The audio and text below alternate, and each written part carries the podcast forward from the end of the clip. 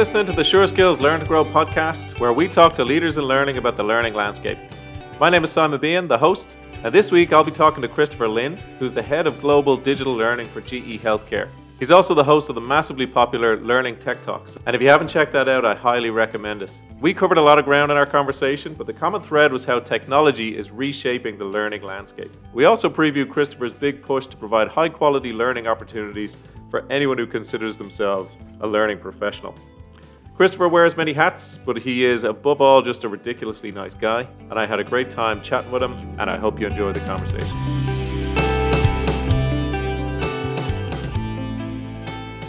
So, hey, Christopher, how are you? I am doing very well. How about yourself?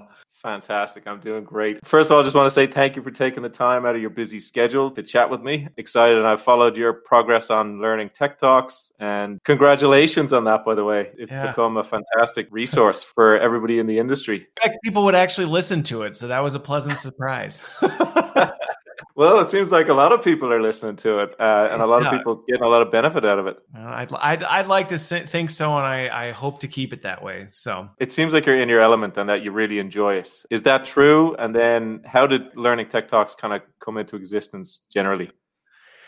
So what's funny is most people don't believe that I actually am really like not extroverted. I can be, I can turn it on when I need to, but in the virtual interview space, I actually love it. Like I, I am actually fascinated by people. So having conversations with people is actually, I, I really do enjoy it out of a genuine curiosity. It's just like, I love kind of going back and forth. So how it started though was honestly, um, you know, over time, my background's kind of eclectic. It's kind of weird. I've had this weird tech, business ops, learning bend on things. And because of that, I've just had a different perspective or a different take on things. And it was getting to the point where more and more people were actually, one, reaching out to me, but it was even getting to the point people were like, can I just sit in on your meetings? Like, can I sit in on a meeting with you just to listen to the conversations that you have? And I'm like, I mean, that's fine, but it was becoming logistically hard to remember who to invite and when to send people and email. It was just becoming kind of a nightmare. And so somebody said, well, you should do a podcast. And I just didn't really get excited about it. I'm like, uh, I don't know. That just doesn't really feel like my kind of personality, I guess. And then I got to do a live stream once. And I used to do live streaming back in the day when I used to game. But, uh-huh. but then I was like, oh, what if I did like a live stream with this? That would be fun. And it's more fitting to my personality type thing. And so my wife went into labor with my fi- with our fifth, and I thought, ah, what the heck? Like, let's just start this thing. Let's see what happens. And I did. It was a good time. Going. Yeah, never knowing what would really happen. And that's that's the story. So at the start of each episode, generally, you t- throw out an icebreaker for which your guests have minimal time, if any, to prepare. Yes. Uh, so I'd like yeah. to flip the tables on you, oh, uh, if that's okay. So you mentioned your gaming history. So I've I've stayed in your comfort zone here. Let's say you have the chance to become any nineties video game character. Ooh. Uh, what nineties video game character would you most like to be? Oh, see, the, yeah, wow. That's it's weird having the tables turned on me. Now I'm gonna now I'm gonna have to make sure I give people more prep time for this. So this one's actually pretty easy, I think. This one's pretty easy. Um, and yeah. that, well, I it's easy and hard. It's gonna have to be somewhere between Mario or Link from Zelda. One of the two, for sure, okay. is going to have to be one of those. And the funny thing is that comes immediately to mind because I created a I created a RetroPie little gaming console, and I only let my kids play vintage video games. So my kids are addicted to Super Mario one, two, three, Zelda, Donkey Kong Country, all the classics. So it wasn't too yeah. hard to It is so funny thinking back. We, we we won't get lost in this, but it's funny just going through, you know, going through all the classic games. I was playing N B A Jam with my son the other day, and it just, up, you know, he's heating up, like that kind of stuff. You're like, wow, I'd almost forgotten about this. Those little phrases that live in the back of your brain, and when they come out, it's like, oh, I have a whole slew of memories attached to that. Yeah, I know. That's great. Well, let's get into it then. So recently, there's been a huge shift towards an emphasis on learning experience or the learning experience. Yeah. Uh, and a good example of that would be kind of the move from L M S over to the likes of L X Ps, right? Where you're shifting away from a, a management focus or an administration focus over to a facilitation of an experience. Um, and that's a huge shift, uh, and, and it's a huge philosophical shift. What I was wondering is, do you, you know, you're a big uh, tech advocate, and, and your expertise is is around tech and, uh, and and learning. Do you think that technology is driving that philosophical shift, or is that something that was kind of happening anyway and has kind of coincided with these innovations in technology?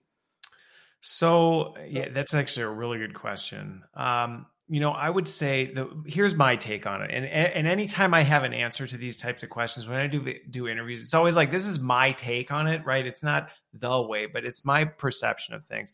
I would say this, yeah. This has been a tidal wave that's been moving for a long time, right? This is, this isn't something that, you know, recently was invented with COVID or the invention of, you know, the personal computer. People have been asking for this kind of stuff for a long time, and they've been wanting to do it. But to be fair, and I think this is where the finger pointing in our industry doesn't really get us very far. You know, in the eighties, nineties, it wasn't possible, right? You, you just couldn't do it. And so I think we, what we've seen is the technology kind of evolved to get us a little bit further. And now what we're seeing is the technology is now continuing to evolve. I think where we're lagging behind a little bit as an industry is, is catching on to that and saying, okay, the tech, we, we've kind of stayed in our box. I call it the uh, Stockholm syndrome of L and D, where, you know, we're we're kind of stuck back in this box of like, well, this is what we know and what we're comfortable with. The tech now has has moved way past where more people are. And I think that now is in the case where the technology is driving it. So it's almost like we've reversed roles. Initially, we were kind of pushing it, saying, we need more, we need to do this. And then the tech did. And now we're kind of going like, whoa, I don't know if I'm really ready for that yet. And we need to. How do we escape our captors then, if that's the case, and, and catch up with technology? Oh, that is, that is a question that we could probably spend the rest of the afternoon talking about. I think, you know, some of it is one of the biggest things I've seen that's been a limiting factor is almost this identity crisis that technology has created, right? And I think that's one of the biggest things we have to overcome, is that people, people are starting to wonder in our field, like, well, what is my role now? Like, I'm struggling to understand what my role is, because I used to do X and now you're asking me to do Y. And fundamentally, I feel like I don't have a place in that. I didn't get into learning to be a technical, but well, I did, but a lot of people didn't, right? And I think that's one of the biggest things that we have to do, is help paint the picture. It's why I started Learning Tech Talks. It's why I started Learning Sharks, was to help people see that it's not that you don't have a place here anymore, or that you fundamentally have to be a different person. It's that you have to exercise your skills in a completely different way. And yes, that's uncomfortable a little bit as you move through that change, but what brought you here, it won't keep you here. It won't get you there, but it is still at the core fundamental of being successful, even in this new digital world. And I think that fear factor, honestly, is probably one of the biggest factors holding people back. One of the things I'm thinking of as you're talking about the way roles have evolved is the fact that we look at learning departments, or any anyone who facilitates any kind of learning experience. It used to be a lot of kind of create a product and deliver uh, mm-hmm. something, whereas now we've moved much more towards curating content and trying to take, you know, pick the right content from vast quantities of content and making sure that the right people can get the right thing at the right time. That's obviously, that's a huge shift. Like you said, that's that's an entirely different job almost, the, moving from instructional design to experience design. Um, is that something that you think people are really coming to terms with in the industry? I don't know that we've fully come to terms with that yet. I think we're starting to get there. I think people are starting to think about it this way. I think there's still some people like death gripping onto, right, you know, the way that we've done it, but even they're starting to move as the tide shift, you know, and I think, and you think about it, going back to what we talked about when we kicked this off, right? The fact that before, it's not even that being a content shop and then pushing this content out was necessarily the best thing. It's just, we had no visibility into what else was out there because of the lack of technology. Content wasn't being produced at the scale it was.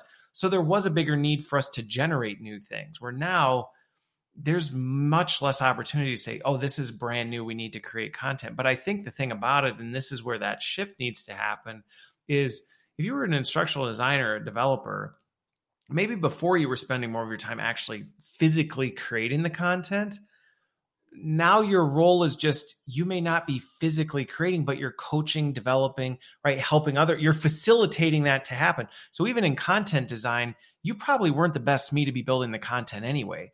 Now the beauty is you don't actually have to do it. You can actually work through the S M E to do it, but you still serve and your skills still do that. So I think that's where, yeah, you know, we aren't fully embracing that yet, but we we need to. And it's, again, it's not as threatening as I think some people make it out to be. So once we come to terms, the uh, the obstacle might actually be the way, that there might be some real silver linings to this that gives us the chance to focus on something that we may even do better than what we did before. I, I would say absolutely. I mean, to me, that's one of the biggest things I'm an advocate for technology for is it's it's actually freeing us up to focus more on the things we actually like to do. I mean, I don't know a ton of instructional designers who go, you know what I love doing? Plopping shapes into PowerPoint to, to create a story. Like nobody said, I mean, there's probably somebody, but most people don't say that is really what gets me out of bed in the morning. It was something we did because it needed to be done.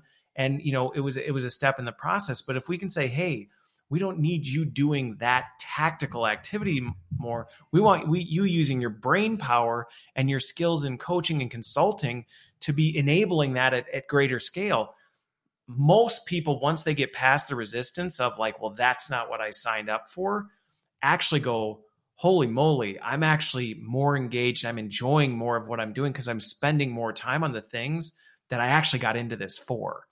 Coming back to, to Learning Tech Talks and what the original kind of mission statement that you guys had, something along the lines of closing the gap between those who build the technology and those who implement it and, and who use it and manage it. What challenges are you hoping to kind of help organizations address with that mission statement? Yeah, so there's there's really two things. I guess if I were to distill it down to two things. The first one is this, is to, de- and I and I say I this pretty regularly, right? I'm demystifying the landscape. It is confusing as all get out for people right now, right? It's, it's confusing. People don't even know where to start. They don't know what questions to ask on the practitioner side. Vendors are trying to figure out what should we be focused on, all this kind of stuff. And so breaking that down into pragmatic, what are the real problems organizations are struggling with? What are the technology capabilities and how do you merge those two?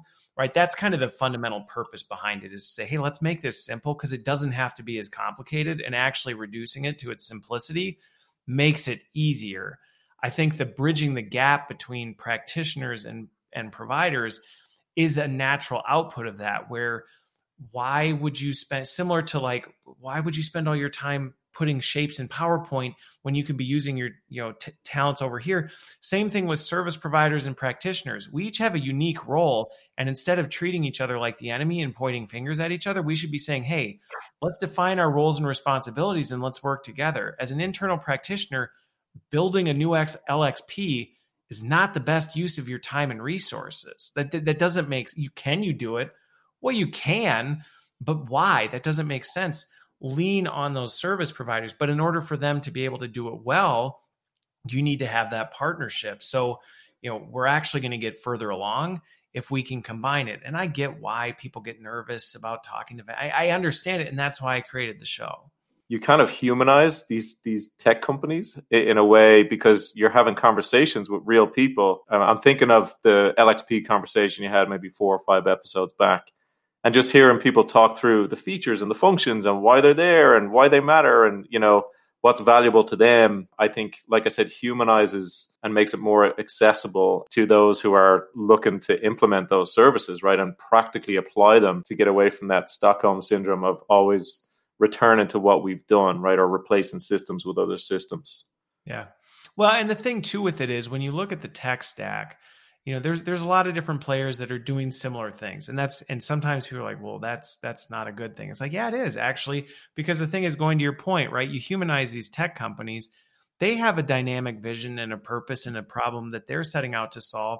And sometimes, mm-hmm. you know, when I talk to people and they go, well, which, you know, acronym should we buy? This one or this one? It's like, well, there's there's not really an answer to that question other than which one makes the most sense for what you're trying to do. And that's where the humanization of it comes in, because it's like, well, which one do you align with? Everyone has kind of their own unique bend on how they're trying to pursue this. And that might be a decision-making factor to say, well, this one actually better aligns with where we're trying to go as an organization. You could pick a different one. It might have the same technology capabilities, but you might not get as far because they may be moving in a different direction than you are.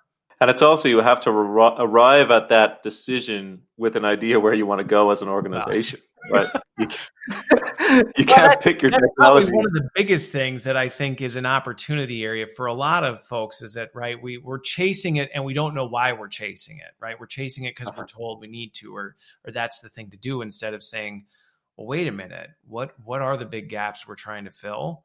Then we can back into, okay, now we can actually break that down. Last thing, recently you've seen the, this kind of mysterious hashtag, it's coming, uh, these posts on LinkedIn. And I, obviously I'm a, a learning professional, so I'm intrigued. I, I've signed up. Is there anything you can reveal here that or that I you'd like reveal, to talk I about? Can, see, everybody's still, everybody's still thinking it's super secretive. It is still are some secrets behind it, but some of it's just logistical planning of we don't want to say things before we can actually commit to them. So, so I'll tell you yeah. this.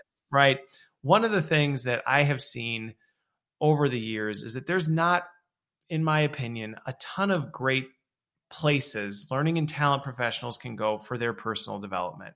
There's just not. We're we're a weird, unique function, and we have weird, unique needs, and we don't always fit. I, I think of us sometimes as like the island of misfit toys, right? We just have these quirks. And I said, well, that's unfortunate. And then COVID hit, and it felt like the limited options we had just vaporized overnight, where it was like, oh my goodness. And so people were spinning up new things.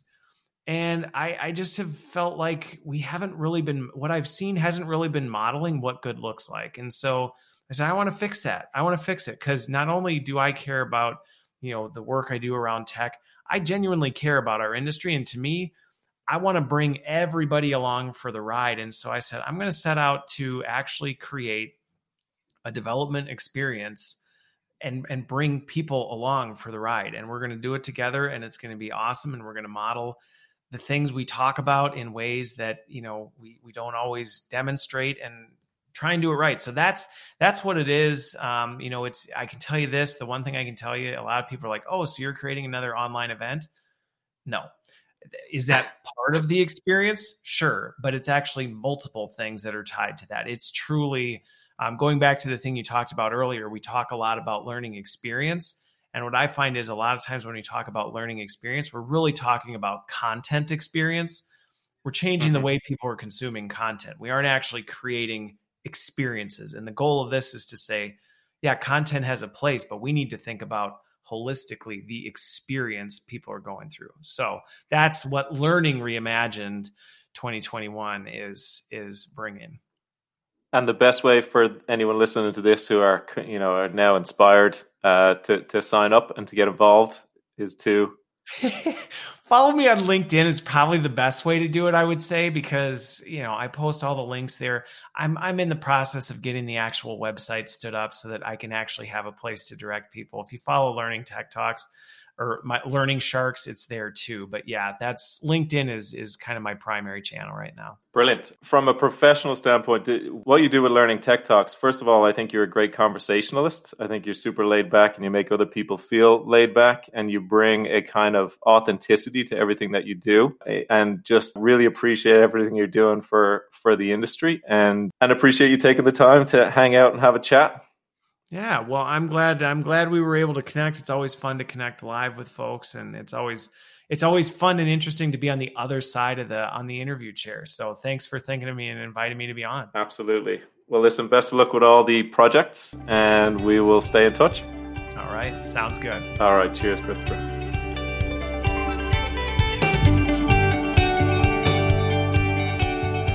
That was Christopher Lind. If you want to learn more, I'll have all the links you need in the show notes. And if you want to learn more about Sure Skills, you can head over to sure skills dot com. Thanks for taking the time to listen, and all the best.